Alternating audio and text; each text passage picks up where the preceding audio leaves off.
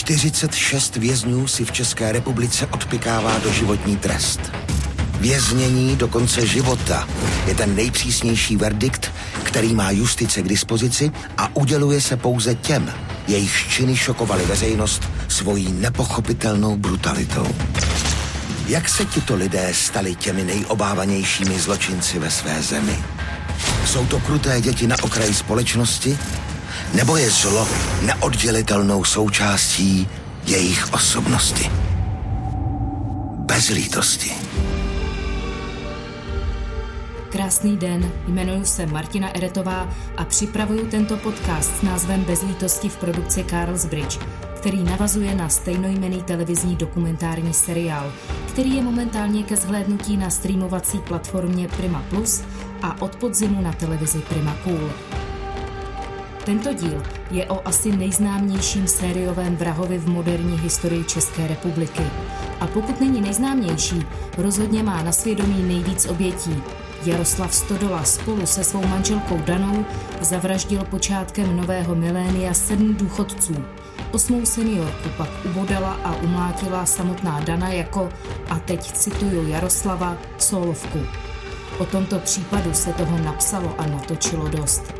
Já se ale vypravila přímo ke zdroji, k muži, který ty vraždy spáchal. Jaký opravdu je kad důchodců a vrah z lásky Jaroslav Stodola? Tohle je kratší verze podcastu Bez lítosti vrazy zdarma. Plná je na carlsflix.com.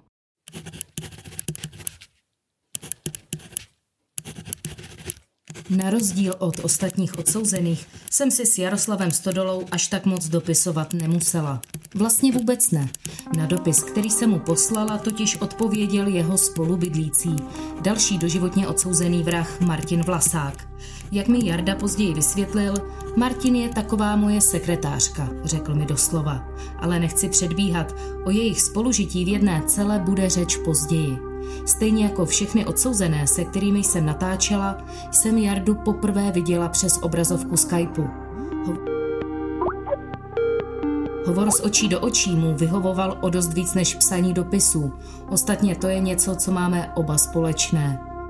Na podmínkách natáčení jsme se dohodli poměrně rychle a pak už jsme si povídali o jeho dětství, dospívání, mládí, prohřešcích a samozřejmě o vraždách. Stejně jako v epizodě seriálu Bezlítosti, která je mu věnovaná, Jarda neměl s ničím problém. Je to prostý, otevřený člověk, který se, a to říkám s vědomím toho, že je sedminásobný vrah, rád směje. I k tomu se ještě dostaneme. Věznice Horní Slavkov 8 hodin ráno. Už to tu známe, jedeme sem po druhé této věznici momentálně sedí šest doživotáků, tedy doživotně odsouzených. Všechno to jsou zasloužilí prověření vězni, jak nám vysvětluje ten samý vychovatel, který se nás ujal i při naší první návštěvě, kdy jsme natáčeli Josefa Kota. Opět procházíme kolečkem bezpečnostních opatření, která už známe a která jsou naprosto nezbytná telefony a jiná nepovolená elektronika do trezoru, zbytek techniky strážný pečlivě kontroluje podle předem zaslaného seznamu. Jakou má dnes pan Stodola náladu? Povídám si s vychovatelem, když nás vede přes dvůr do budovy, kde žijí doživotně odsouzení. Ten se zasměje a mávne rukou. Výbornou jako vždycky odtuší vesele. Tentokrát nás vede rovnou do prvního patra, kde jsou cely. Stejně jako Michel, i Jarda souhlasil s tím, že si můžeme natočit jeho celu, abychom viděli, jak bydlí sedminásobný vrah, odsouzený k doživotnímu trestu. Jaroslav Stodola je vysoký chlap, ruce má široké jako lopaty a není těžké si představit, jak snadno zardousili sedm stařečků a stařenek. Třeseme si rukama, ta moje v jeho na moment úplně zmizí.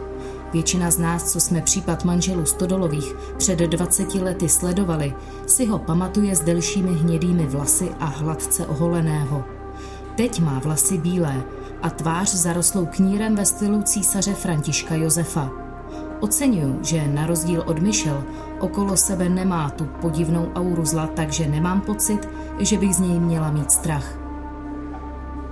Usmívá se úplně upřímně a nemá problém na slovo poslouchat instrukce kameramana, který chce ze záběru Jaroslava Stodoly ve své vlastní cele vytěžit co nejvíc.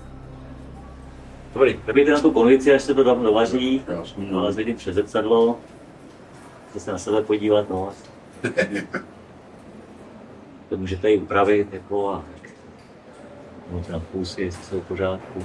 No, musím dostárnout. Celé je krásně uklizeno a nemyslím si, že je to jen kvůli náštěvě televizního štábu. Pořádek se ve vězení přísně sleduje. Jaroslav nám vypráví, jak je spokojený, že po letech, která ve Valdicích strávil na celé sám, teď má spolubydlícího. Doživotně odsouzeného Martina Vlasáka, který v roce 1998 v Hradci Králové zastřelil taxikáře a pumpaře a přišel si tak na 13 tisíc korun. Ty má krásný ústla. no. Ma- Já byl práci. Jak také jo, máme také. Jak tady vlastně trávíte den takhle v celé? Jsme puštěný tady na chodbě od rána. Od budíčka, od budíčka jsme puštěný. No pak udělám kafe, cigárko, kecáme tady a televize 24. No, na vycházku chodím taky ven. No jinak co se tady dá dělat. Nebo šiju, tady opravuju věci taky. No, pečem tady taky. Martinem. Co pečete? Buchty, Jaký knížky třeba čtete si? to není. Dřív jo, teď ne, není čas. Televize. Na, na co koukáte v televizi, kromě zpráv? No, ty, teďka jsou ty zprávy, a nebo nějaký ty cify a takový. No, jsem tam i pohádky. Tohle je kratší verze podcastu Bez lítosti vrazy zdarma. Plná je na carlsflix.com. Pojďte se v příběhu posunout dál. Jsem tam byl schovaný, on také prošel v noci. Tak jsem tam lez dovnitř, vlez jsem za, za ten závěs a on mi tam kmát, no. Já jsem chvilku pošťuchovali a strhnul mi tu masku. To bylo rychlovka, jsem mu nějak vzal, nějaký, něco jsem měl v ruce a přehodil jsem se jako pytel. A byl mrtvý.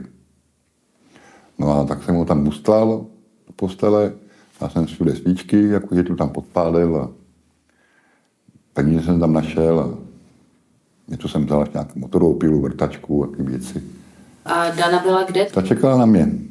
A byla spokojená? No jo, počítala penízky. Tohle byla kratší verze podcastu zdarma. Pokud chcete slyšet plnou verzi, přihlaste se k odběru na carlsflix.com. Podcast vznikl v produkci Carlsflix.